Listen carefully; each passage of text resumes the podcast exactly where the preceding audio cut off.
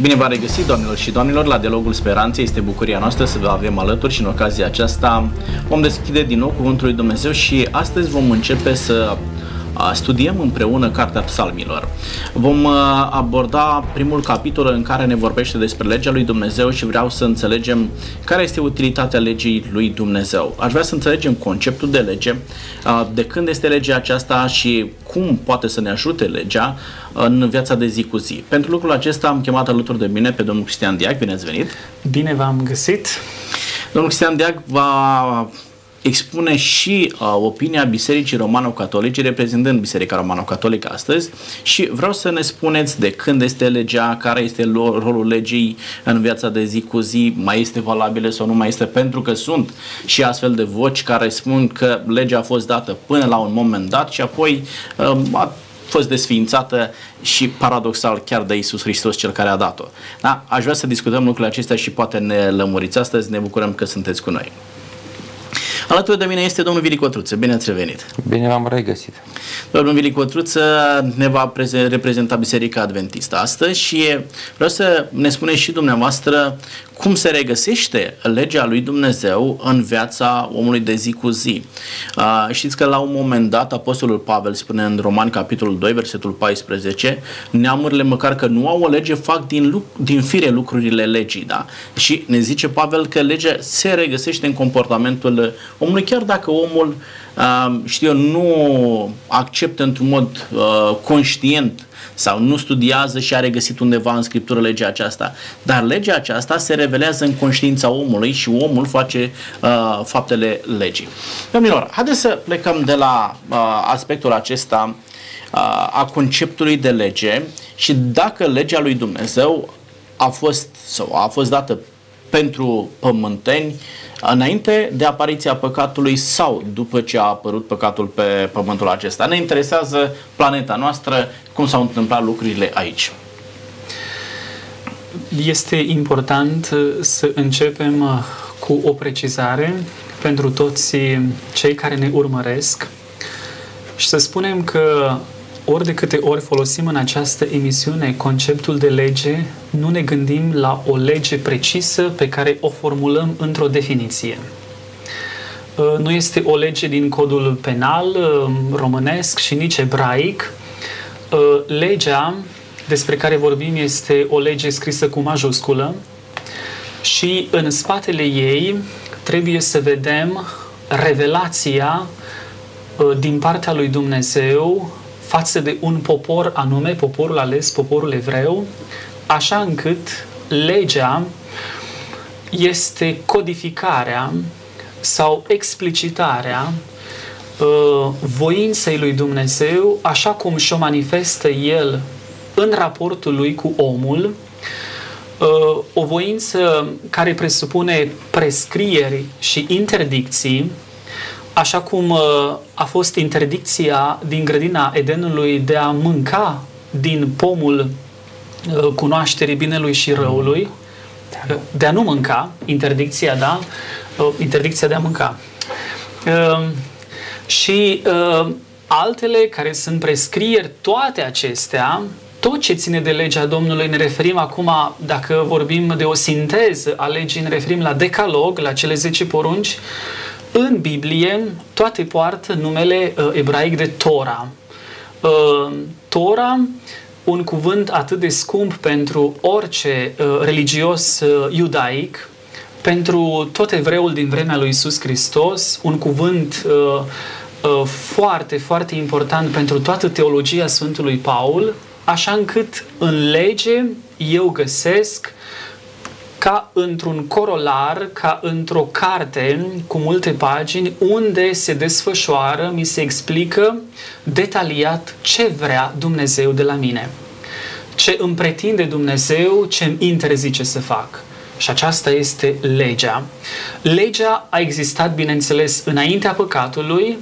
Uh, legea este divină, este veșnică, are această calitate ea nu se schimbă pentru că Dumnezeu este neschimbător, este imoabil și Dumnezeu statuează raportul cu omul în baza legii în baza voinței Lui. Așa încât Dumnezeu are pretenții de la creatura sa, uh, așa încât comuniunea cu El să fie o comuniune împlinită, să fie o comuniune fericitoare. Și uh, primul psalm din Cartea Psalmilor îl fericește pe omul care are drept ocupație meditarea legii lui Dumnezeu. Ale... Domnul Diac, rețin uh, două aspecte din ceea ce spuneți dumneavoastră. Mai întâi de toate, legea este expresia voinței lui Dumnezeu, da? Am reținut da, bine. Da, Dumnezeu, da. practic, uh, își face cunoscut caracterul prin revelarea acestei legi. Și doi, legea aceasta a fost dată dinainte de păcat. Da? da este da. foarte important să, să reținem lucrurile acestea. Domnul Cotruță, sunteți de acord cu lucrul acesta? Este legea manifestarea voinței lui Dumnezeu și este înainte de păcat. Și de ce vă întreb? Dacă suntem de acord cu lucrul acesta, va trebui să răspundem la o altă întrebare, și anume, dacă legea a fost dată înainte de păcat, de ce era nevoie de o lege pentru niște oameni care erau fără păcat. Adică unor oameni nepriheniți să le spui nu fă asta, nu fă asta, nu ai voie să faci asta. Uh, și haideți să explicăm lucrul acesta, pentru că sunt și voci care spun uh, chiar însuși Lucifer la un moment, un moment dat îl acuză pe Dumnezeu de, de tiranie, de faptul că este dictator, pentru că a dat o lege unor oameni perfecți. Pentru că noi plecăm de la această axiomă. Dumnezeu l-a făcut pe om fără păcat. Da? A fost nevoie de o lege pentru un om fără păcat, domnul Cotruță, sau nu? Orice sistem desăvârșit se conduce după anumite reguli sau legi. Nu putem spune că Dumnezeu care este desăvârșit în toate lucrările sale conduce în mod haotic. Dumnezeu are anumite principii pe care le-a oferit omului în încă, înainte de căderea în păcat. Iar Apostolul Pavel în Roman, capitolul 7, cu versetul 7, spune că dacă n-ar fi lege, n-ar fi nici păcat, iar păcatul îl cunoaștem prin lege. Așa cum spunea domnul uh, Diac, faptul că Dumnezeu a trasat anumite limite uh, vieții primilor doi părinți, protopărinților noștri, Adam și Eva, uh, arată cum puteau ei să fie bine și să trăiască bine și cum puteau să nu trăiască bine, iar alegerea aparține fiecăruia dintre noi. Nu ne putem închipui că în lumea lui Dumnezeu, în uh, lumile nesfârșite create de către El, se trăiește sau funcționează aceste lumi fără a avea un cod precis de reguli sau de legi.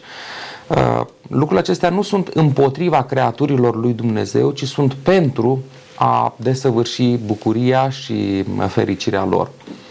Deci era nevoie totuși ca omul acesta creat perfect de Dumnezeu să trăiască, știu, în cadrul unor legi, da? Dumnezeu îi creează un, un traseu în viața acestui om după anumite legi. Și dacă, omul, omul cunoștea foarte bine legile acestea, da? Bun. Da, dacă extrapolăm și plecăm de la Psalmul 1, noi trebuie să știm că omul, atunci când a fost creat, era deja creat în cadrul unui conflict dintre Dumnezeu și cel rău. Pe de o parte era satana care voia să-l amăgească pe om, pe de cealaltă parte era Dumnezeu care dorea binele și să-l păstreze alături de el. De aceea Dumnezeu a prezentat aceste principii lui Adam și Evei, în așa fel încât ei să rămână de partea lui Dumnezeu, să asculte de Dumnezeu și să trăiască fericiți. Mulțumesc, vă rog. Da, aici este atacată problema răului și este o problemă destul de spinoasă, este practic pentru noi oamenii ca un labirint. Avem paginile Sfintei Scripturii, însă da, răul nu îl inițiază omul, el există deja din moment ce omul trebuie să dialogueze cu ispititorul. Deja în acel șarpe Dumnezeu are un adversar care precede existența umană um, și acest adversar întotdeauna noi judecând cu mintea noastră trebuie să admitem că avem un mister în fața ochilor, adică nu epuizăm noi cu mintea noastră înțelegerea răului. Uh, bineînțeles, Biblia vorbește de răul moral, vorbește de răul fizic. Uh, aici s-ar putea pune întrebarea care rămâne, cred, deschisă de ce a trebuit șarpele, cu ce interes, uh, ce a urmărit șarpele atunci când a i-a îndemnat pe protopărinții noștri să mănânce din pomul oprit. Voia să-și alieze alte ființe în actul lui de neascultare.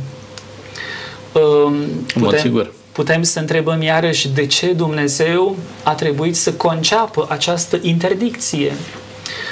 De ce Dumnezeu a trebuit să pună în grădină, în mijlocul grădinii, acest pom al cunoașterii binelui și răului?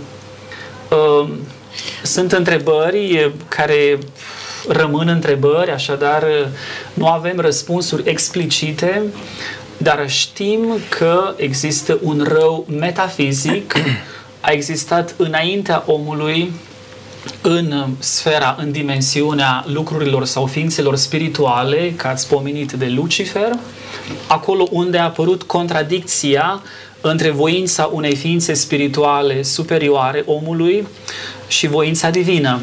Această contradicție este apoi transmisă prin șarpe, este o imagine, o, o figură mitică spre om și omul își amprentează existența pentru toată istoria, pentru tot viitorul lui de această cădere și rezultă de aici ceea ce teoretizează Sfântul Apostol Paul cu legea, cu legea păcatului, cu legea cărnii, legea Duhului. Da, Biblia ne spune care a fost primul păcat al omului, cum a avut loc. A fost un păcat de neascultare și în același timp de mândrie, spunem uh, la fel, uh, pentru că era pretenția de a deveni ca Dumnezeu. Um, dar uh, ea, legea, da, a fost înaintea căderii. Asta este foarte important și cred, domnul Cotruță, că nu era văzută legea atunci cum este privită acum. Da? Nu cred că... Cred că legea la momentul acela uh, se împlinea foarte bine ceea ce zice psalmistul aici, ferice de cel care împlinește legea lui Dumnezeu. Oamenii chiar erau încântați să împlinească legea lui Dumnezeu. Nimeni nu-și punea problema că legea ar fi ceva prea costisitor de păstrat, ar fi prea greu să păzești legea lui Dumnezeu. Nu cred că erau astfel de gânduri, nu? Cum era văzută sau cum era înțeleasă legea atunci? Într-un, înaintea căderii. Înaintea căderii, într-un cadru în care nu exista păcat. Atunci când prima pereche de părinți erau în prezența lui Dumnezeu, era fericire pentru ei. Dacă citim cartea Genezei, primele capitole, observăm o, o schimbare uh, dramatică după ce nu au ascultat. Pentru prima dată ni se spune că ei s-au ascuns de Dumnezeu. Atâta timp cât ascultau, era fericire să se întâlnească, să fie împreună cu Creatorul lor, să discute și, eu știu, să stea împreună. Atunci când ei au încălcat preceptele divine, când au încălcat cuvântul lui Dumnezeu și nu au ascultat de Dumnezeu, dintr-o dată bucuria aceasta a dispărut. Iar Psalmul, capitolul 1, cel pe care sau despre care discutăm acum, face această diferență între cei care iubesc pe Dumnezeu și ascultă de El și cei care nu-L iubesc pe Dumnezeu și nu ascultă uh, de, de Dumnezeu.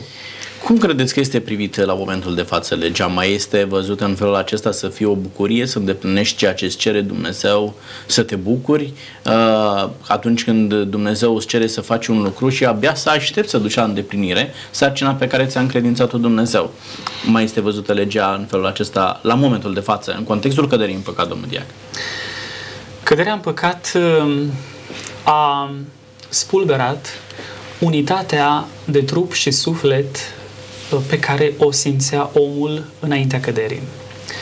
Um, această ființă unitară, această armonie lăuntrică, acolo uh, armonie care exista mai ales în interiorul omului, dar în raportul și cu natura este distrusă, este afectată am spune noi, irreversibil, pentru că continuă și în zilele noastre. Avem, uh, îl avem pe Sfântul Augustin care vorbește despre concupiscență, despre această înclinație spre păcat uh, care există în fiecare om și aici își are rădăcina. Uh, Dumnezeu, omul a reușit prin primul păcat să distrugă trei relații. Relația cu Dumnezeu, relația cu natura în animalele pe care le are vede un adversar, adică există de acum o concurență, o luptă uh, pentru supreme, supremație și relația cu sine, cu interiorul său. Uh, de aceea, când spunem fericit este omul care nu are în vedere pentru viața lui legea Domnului, această fericire nu este o stare pe care el și-o constată, e de la sine. Pentru această fericire, omul trebuie să lupte. El trebuie să depună efort, pentru că el constată o forță care este adversară legii lui Dumnezeu, o forță interioară. Și exact despre acest lucru vorbește Sfântul Paul în capitolul 7 din scrisoarea către Romani, unde vorbește despre legea păcatului. Da, este legea spirituală, însă eu mă constat cu o lege a cărnii mele care nu mă lasă să fac binele pe care îl vreau, ci răul pe care nu-l vreau acest antagonism, această sfâșiere la nivelul ființei lui, omul uh, este condamnat să o poarte. Și când spune fericit acel bărbat sau acel om care cugete la legea Domnului, acela trebuie să se străduiască, are un comportament virtuos, el vrea să recupereze armonia, relația cu Dumnezeu și dacă el înțelege că viața lui își găsește frumusețea și împlinirea doar atunci când este racordată la Dumnezeu, această uh, împlinire este fericitoare acel om este fericit, da. Și doar cel care a trăit sentimentul o poate, o poate spune. Da. Dacă eu mă raportez la Dumnezeu ca un sclav, voi fi un executant.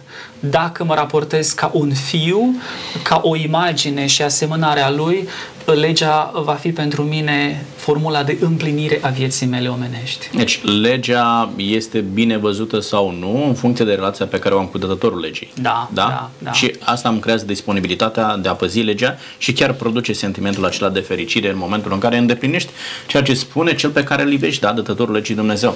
Domnul Cotruțel, Pavel folosește de, de două ori uh, un termen dur și anume de nenorocit. Spune odată în 1 uh, Corinteni, uh, dacă doar pentru viața aceasta ne-am pus nădejdea în Hristos, suntem cei mai nenorociți dintre toți oamenii, da? adică trăiești doar pentru pământul acesta și în roman, ce spunea domnul Diac mai devreme, 7 cu 24, spune, o nenorocitul de mine, cine mă va izbăvi de acest trup de moarte? De ce ajunge omul și iată acest titan al credinței, uh, Pavel, ajunge să se vadă nenorocit Uh, când își dă seama că este într-o relație antagonică cu legea lui Dumnezeu, păcatul care este uh, condamnat de legea aceasta lui Dumnezeu, te duce la această uh, gândire de a te vedea cel mai nenorocit dintre oameni. Ce ne-a dus să ajungem în, în situația aceasta și de ce legea devine o povară atât de mare pentru oameni? Aș putea spune că sursa fericirii nu este în om, ci este în Dumnezeu. Iar păcatul desparte pe om de Dumnezeu. Ceea ce spuneați dumneavoastră mai devreme, Apostolul Pavel nu încheie pasajul așa, ci spune, dar mulțumiri fie aduse lui Dumnezeu, care ne dă biruința prin Domnul Isus Hristos. Uh, atunci când omul vrea să asculte de ceea ce îi dictează legea proprie sau legea păcatului și a morții, cum o numește Apostolul Pavel, intră în conflict cu Dumnezeu și nu are liniște, nu are pace în sufletul său. Atunci când cu ajutorul lui Dumnezeu și prin Duhul Sfânt, legea aceasta a păcatului și a morții este biruită și omul ascultă de legea lui Dumnezeu, pacea și fericirea se așează în sufletul omului. Se vorbea, uh, colegul de platou vorbea despre cele trei relații distruse prin căderea în păcat. Atunci când omul îl iubește pe Dumnezeu, de fapt reface relațiile distruse și intră într-o relație de fericire cu Dumnezeu, așa cum ar fi trebuit să fie de la început. Relația de ascultare din iubire, nu uh, robotică sau automată sau de frică sau din alte motive, este cea care aduce împlinire, aduce pace și aduce fericire în viața unui om. Pe când a rămâne într-o uh, relație ruptă cu Dumnezeu, aceasta nu face decât să fim niște oameni nenorociți, cum spunea Apostolul Pavel. Ajunge omul din cauza păcatului și aceste relații antagonice cu legea lui Dumnezeu să se simtă străin de sine însuși, omul poartă ca identitate, da, chipul lui Dumnezeu. Este creat de Dumnezeu după chipul și asemănarea sa. Și ajungi la un moment dat să nu te recunoști, nu? Să, nu mai ești tu însuți, nu mai ești cel pe care Dumnezeu l-a creat, uh, nu mai ești mulțumit de tine însuți, da, toată lamentația lui Pavel din Romani, capitolul 7, uh, îți dai seama că pierzi controlul și lupta cu păcatul și Pavel zice, nu mai fac eu ce vreau să fac. Da? Adică păcatul este cel care uh, parcă ia decizii în, în locul tău, uh, nu mai ai luciditatea de gândire.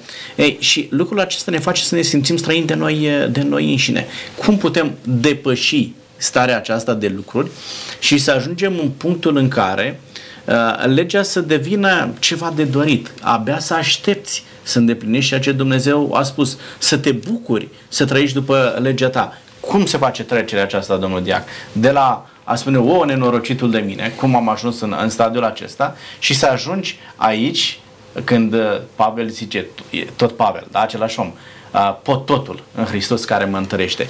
Ce l-a făcut pe Pavel să parcurgă traseul acesta? Păi tocmai că trebuie introdus neapărat Isus Hristos. Dacă vrem să rezolvăm problema aceasta paradoxală a legii văzută în cel mai pozitiv sens, ca o revelare a voinței lui Dumnezeu și a legii în concepție paulină sau în concepția Sfântului Paul, unde ea pare să fie devalorizată, condamnată, depreciată, pentru că Sfântul Paul surprinde această lege cu o incapacitate. Um, legea este neputincioasă în a-mi acorda mântuirea. Uh, oricât mai strădui eu, această lege a cărnii mele nu o pot anula prin legea exterioară pe care o primesc de la Dumnezeu. Această contradicție mă însoțește de-a lungul existenței și eu nu sunt atât de puternic încât să mă eliberez, ci am nevoie de un eliberator și anume de Isus Hristos. Din ce spuneți dumneavoastră, este o relație foarte strânsă între Isus Hristos și lege.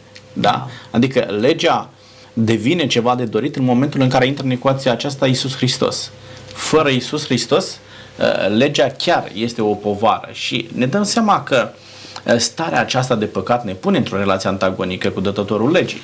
Și atunci când ești într-o relație de conflict cu cineva, indiferent ce spune acel cineva, fie că este bine, fie că este rău, uh, o primești pe dos. Da? da? Nu poți să fii de acord cu el, pentru că relația ta nu-ți permite să fii de acord cu el.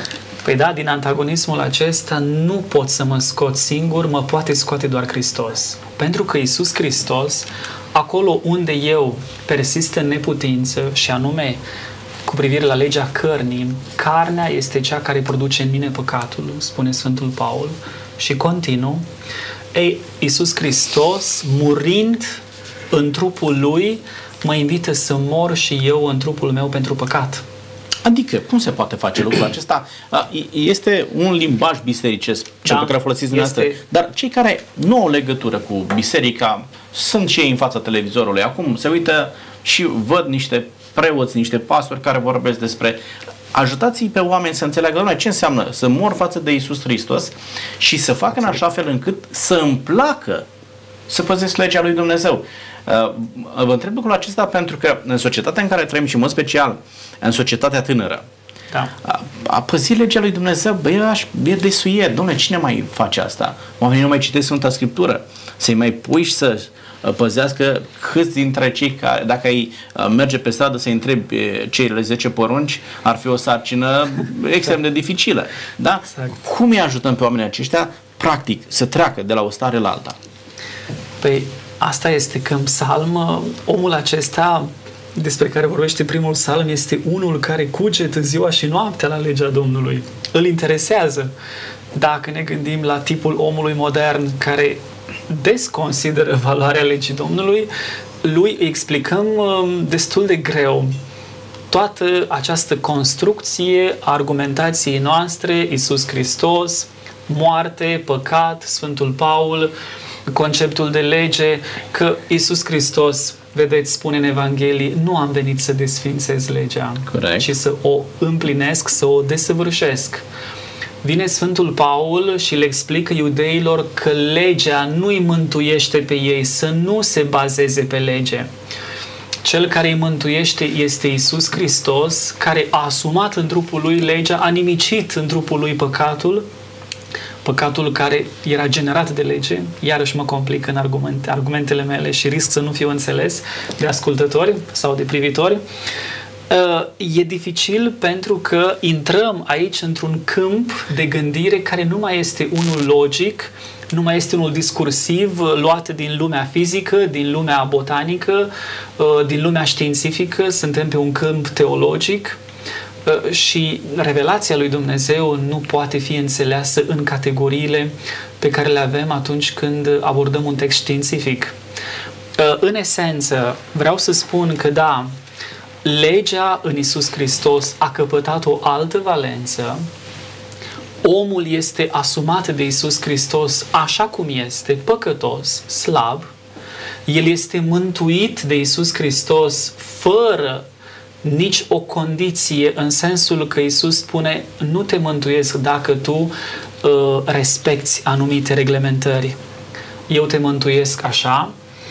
Uh, trupul tău este păcătos, însă eu am murit în trupul meu, eu ca Dumnezeu, asumându-mi trupul tău, am murit pentru tine și tu ai datorie acum să trăiești după legea sufletului tău, și practic, legea Duhului după tău. cum eu am trăit cât a fost pe Da. pământul acesta. El însuși împlini legea. Și acum ați spus mai Adică devreme. tu trebuie să urmezi uh, tuturor uh, indiciilor pe care ți le dă voința matură, facultățile sufletului și nu apetitul tău, fie culinar, fie sexual, nu ceea ce ține de plăcere și de dimensiunea ta senzitivă. Asta ne spune Isus Hristos. Și Sfântul Paul spune în scrisoarea către Galateni, faptele trupului le știți. Nu urmați desfrânării, neascultării, ura, dușmânia. Toate acestea sunt produse de trup. Ci dați cât mai mult spațiu roadelor Duhului. Adică să trăiești în înțelegere, să îl respecti pe celălalt, să practici caritatea, uh, iubirea față de aproapele. Ei, atunci când eu urmez acestor îndemnuri lăuntrice care vin din partea mea spirituală sufletească și nu din partea mea carnală, eu demonstrez că trăiesc după legea lui Hristos. Și asta se întâmplă atâta timp cât îi permit lui Hristos să trăiască în mine. Adică Da. vine ceva spiritual din mine. Da, ce zice Pavel, nu vreau să știu altceva între voi decât pe pe Hristos, Hristos. da? Și pe El răstignit. Da. da? Și uh, tot Pavel zice, Galateni, capitolul 2, versetul uh, 20, am murit și trăiesc, dar nu mai trăiesc eu.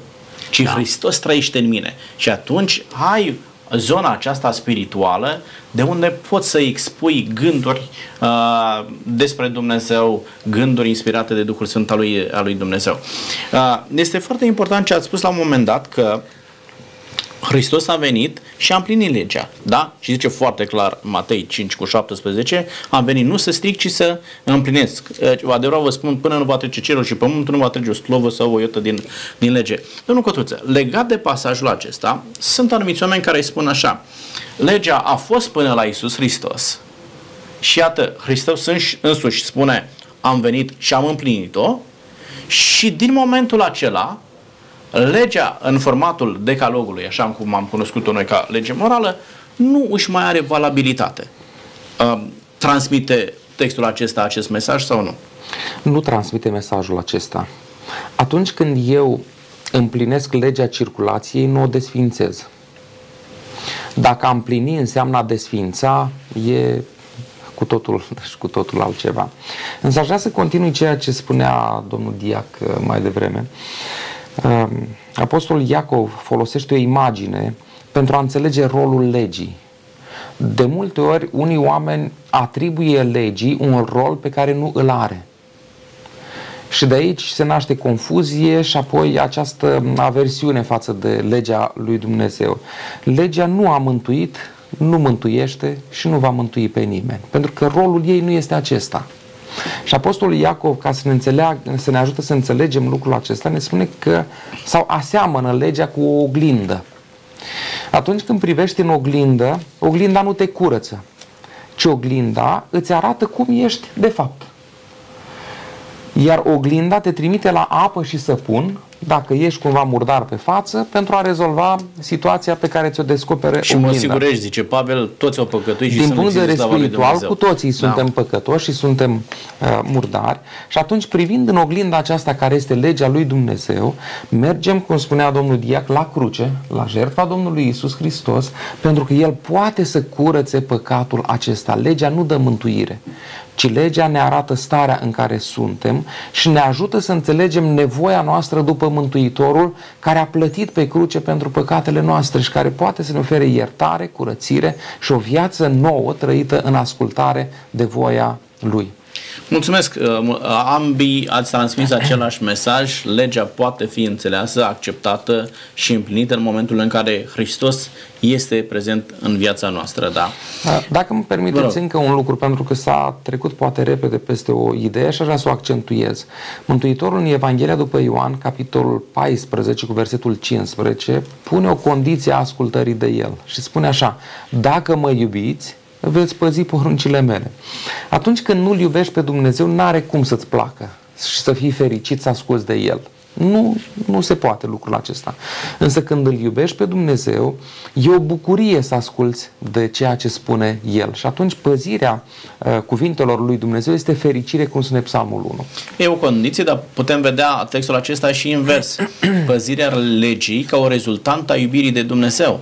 Adică în momentul în care îl iubești pe Dumnezeu, pe cale de consecință, găsești plăcere în legea lui Dumnezeu. Și oamenii care îl iubesc pe Dumnezeu și au o relație bună cu Dumnezeu, uh, imaginează ce înseamnă să-ți spună tatăl tău, mama ta pe care îi iubești și ai o relație bună cu ei, uh, te rog, adu-mi un pahar cu apă. Păi faci lucrul acesta de bucurie, dar nu simți ca o povară. E un exemplu minor. Dar ca să înțelegem relația pe care o avem cu Dumnezeu, ne ajută să vedem altfel, altfel legea lui Dumnezeu. Vorbeam mai devreme despre societatea tânără și sunt oameni care ne urmăresc, să știți, foarte mulți, foarte mulți tineri și vreau să-i salut pe, pe calea aceasta. Sunt atât din țară cât și din afara țării care ne urmăresc în mod special pe Facebook. Oamenii aceștia nu mai au timp să studieze Sfânta Scriptură. Poate că nu sunt familiarizați cu lucrurile acestea spirituale. Dar fiecare dintre ei sunt într-o goană permanentă după fericire și încearcă să își uh, procure fericirea sub diferite forme. Vine psalmistul și zice că este ferice de omul care păzește legea lui Dumnezeu. Cum ar putea, domnul Diac, un om care păzește legea lui Dumnezeu să ajungă fericit? Ce anume produce legea aceasta pentru noi? Ce aduce nou în viața noastră păzirea legii lui Dumnezeu de așa manieră încât să ne simțim fericiți că păzim legea lui Dumnezeu? Termenul fericire este folosit uh, foarte echivoc Uh, noi nu avem o definiție precisă a fericirii, spunem că este o stare de bine uh, pe care o simțim uh, la nivel trupesc și la nivel sufletesc, dar definițiile și accepțiunile sunt foarte diferite. În cazul acesta mă gândesc că eroarea care se creează este atunci când oamenii cred că ating fericirea atunci când posedă ceva, Uh, fericirea este asimilată unei bunăstări, unui confort material și este cazul uh, multor oameni din timpul nostru care se luptă, își pun la bătaie toate energiile ca să atingă un nivel social, o stare de confort, de bine și nu găsesc fericirea.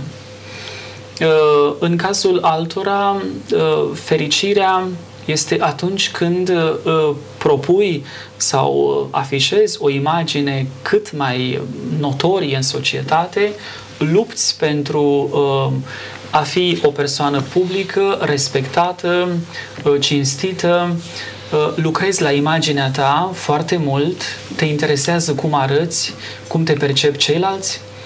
Uh, pentru omul biblic, pentru omul despre care vorbim noi, fericirea nu poate să existe acolo unde nu este implicat Dumnezeu în fericire. Adică eu nu îmi procur și îmi lucrez fericirea în afara lui Dumnezeu. Uh, nu am cum să o recunosc atunci când lipsește cu desăvârșire Dumnezeu din planul vieții mele. Și de aceea, pentru noi, fericirea este această concordanță între felul în care îmi programez viața, acțiunile, în care îmi trăiesc atitudinile și Dumnezeu. Dacă există această concordanță, eu vorbesc de fericire, fericirea poate să existe și atunci când sufăr, și atunci când mă constat cu niște lipsuri de natură materială, și atunci când relația mea nu este cea mai bună cu cei apropiați, poate din cauza lor, poate că nu mă acceptă, eu continui să păstrez ca un tezaur lăuntric această fericire pentru că am în vedere să păstrez sănătatea relației mele cu Dumnezeu. Adică acolo lucrez, acolo sunt atent și uh, nu știu în ce măsură tinerii uh, sunt de acord cu această accepțiune a fericirii. Adică eu la nivel volitiv, la nivel intențional, caut să fac binele pentru mine, pentru ceilalți, dar un bine pe care eu, uh, pe care mi-l inspiră Dumnezeu că este bine. E drept ce spuneți dumneavoastră, însă știți cum, uh, nu știu dacă tinerii pot înțelege lucrul acesta, nu poți ajunge la o astfel de concluzie că e ferice să asculți de Dumnezeu, decât, cum zice Pavel, gustați și vedeți ce bun este Domnul. În momentul în care experimentezi relația aceasta binefăcătoare cu Dumnezeu, poți ajunge la convingerea că da, este bine să asculți de Dumnezeu. Dar cred că este nevoie de a-i ajuta pe oamenii aceștia.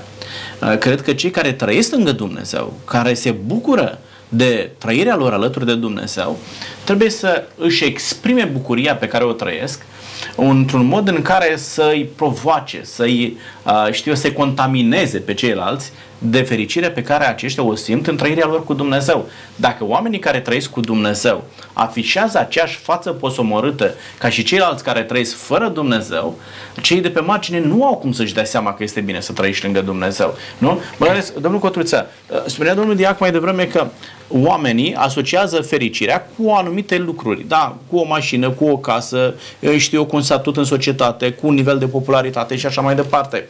De ce nu ar asocia totuși societatea contemporană?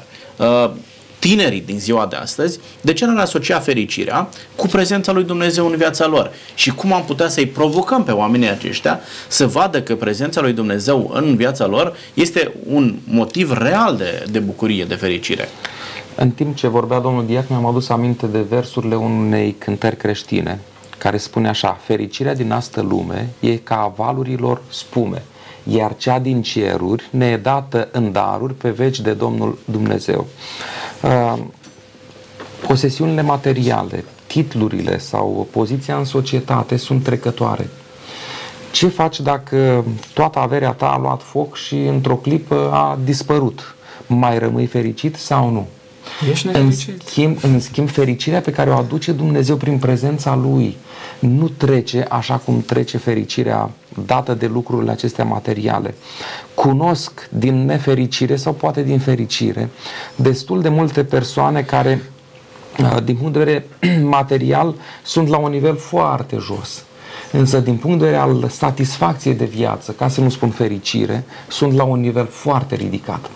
Și de asemenea, de partea cealaltă, cunosc persoane care au mult mai mult decât le trebuie, din punct de, din punct de vedere material, uh, posedă uh, valori mari, dar nu sunt mulțumiți, nu sunt fericiți, nu sunt împăcați. De ce?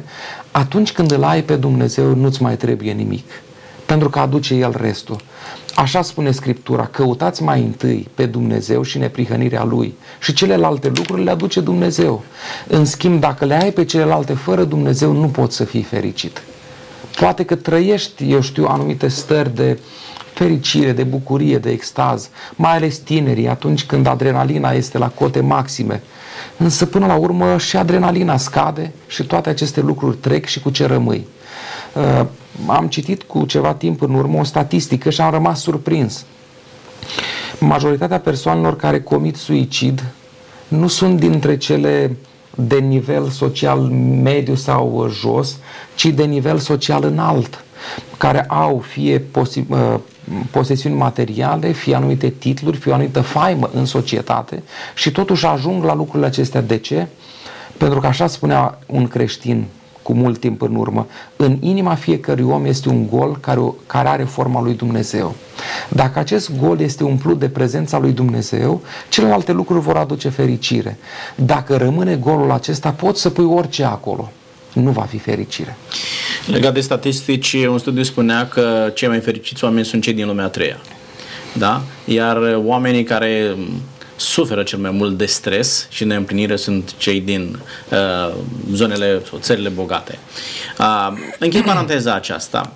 Uh, oamenii să știți că acceptă să facă anumite lucruri în momentul în care îi înțeleg uh, utilitatea acelui lucru pe care trebuie să-l primească în viața lor. Și mi se pare cât se poate de normal.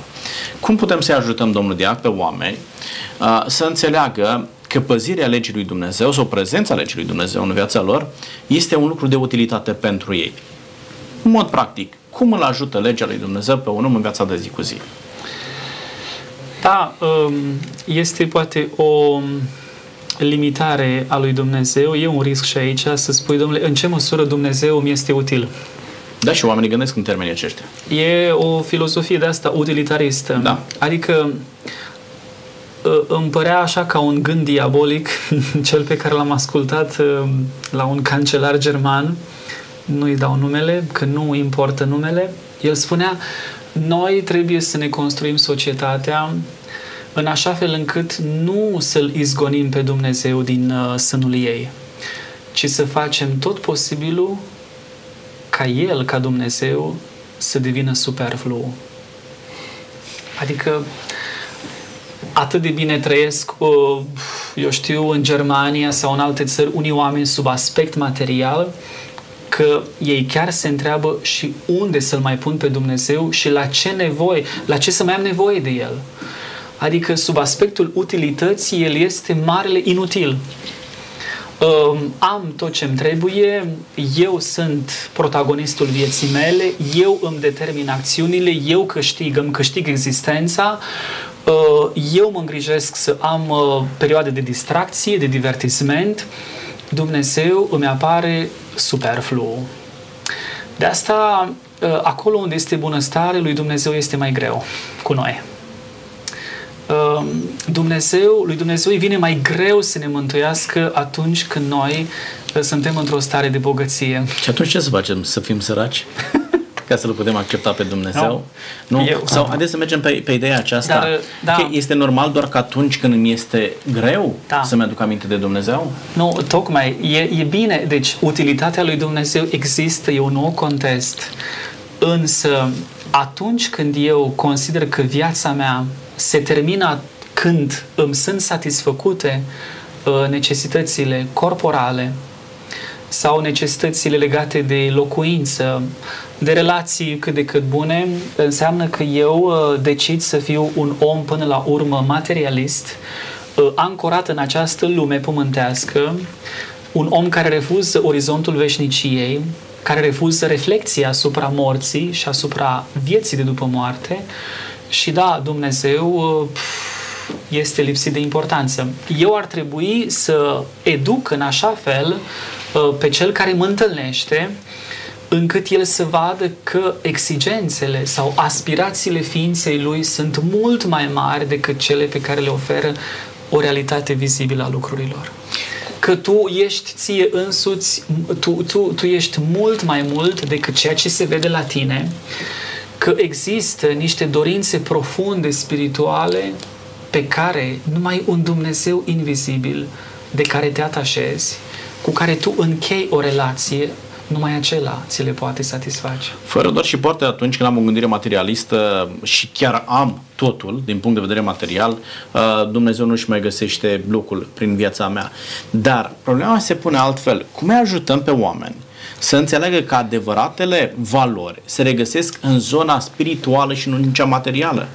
Și oamenii, dacă au de luptat, au de crescut, uh, ar trebui să depună eforturi să crească în zona aceasta spirituală, uh, fără a neglija zona aceasta materială, adică lucrurile necesare, de zi cu zi, să trăiești decent.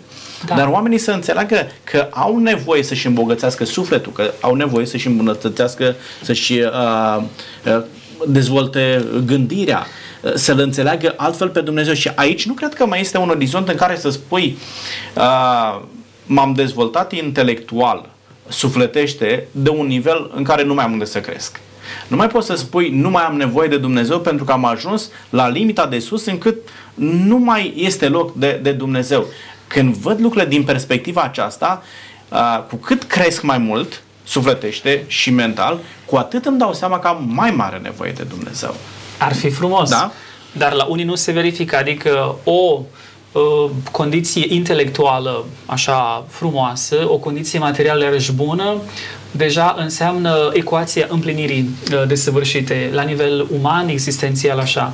Noi ar trebui, plecând de la niște statistici care se fac acum și în Europa Occidentală, să vedem că există poate și o unitate de măsură a fericirii că fericiți nu sunt, cum ați spus și mai devreme, acești oameni care au toate lucrurile necesare pentru o viață decentă, că fericirea este de altă natură, că ea nu ține de doi hormoni despre care vorbesc biologii da. sau medicii, care pot fi activați cu substanțe chimice, că există uh, acest grad de nefericire la nivel european în peste toate civilizațiile dezvoltate material și eu să fac apel la sfera spirituală a omului care există și care dacă nu este alimentată, nu este luată în seamă, ea este producătoare de adevărată nefericire. Abia ea. Uh, domnilor, în mod cert trebuie să ajutăm pe oameni să înțeleagă că marea lor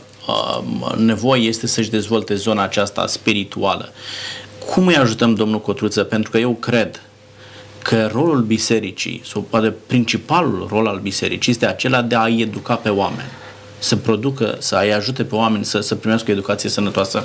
Cum îi putem ajuta pe oameni să înțeleagă că cel mai de folos lucru este tocmai acesta, să-și dezvolte latura spirituală, intelectuală, prin care ei să-L poată cunoaște pe Dumnezeu. Putem ajuta prin exemplu, iar atunci când un creștin care îl iubește pe Dumnezeu este fericit, e un model și pentru cei din jurul său. Dacă cineva spune că îl iubește pe Dumnezeu, dar are o față așa lungă și e posomorât toată ziua, cum uh, spune prorocul Isaia, da? când vorbește despre post, dacă îți pleci capul ca un pipiric și ești supărat toată ziua, ce fel de fericire mai e aceea ca să-L cunoști pe Dumnezeu? Iar adevărata viață nu este aceasta, adevărata viață creștină, ci uh, viața creștină este una împlinită. Apostolul Pavel spune, bucurați-vă, iarăși zic, bucurați-vă. Creștinii se bucură atunci când îl au pe Dumnezeu în viața lor și se bucură în relațiile lor, unii cu ceilalți. Iar legea lui Dumnezeu tocmai consfințește aceste relații ca să rămână în sfera aceasta care să producă bucurie. Domnilor, ne, înche- ne apropiem de încheierea acestei emisiuni scurt, câte 30 de secunde fiecare. Care sunt consecințele neascultării legii lui Dumnezeu, domnul Diac? Mi-a plăcut un gând uh, citit în romanul Frații Karamazov lui Dostoevski, dacă Dumnezeu nu există, totul este permis. Dacă Dumnezeu nu există, nu există lege și nu există responsabilitatea actelor mele.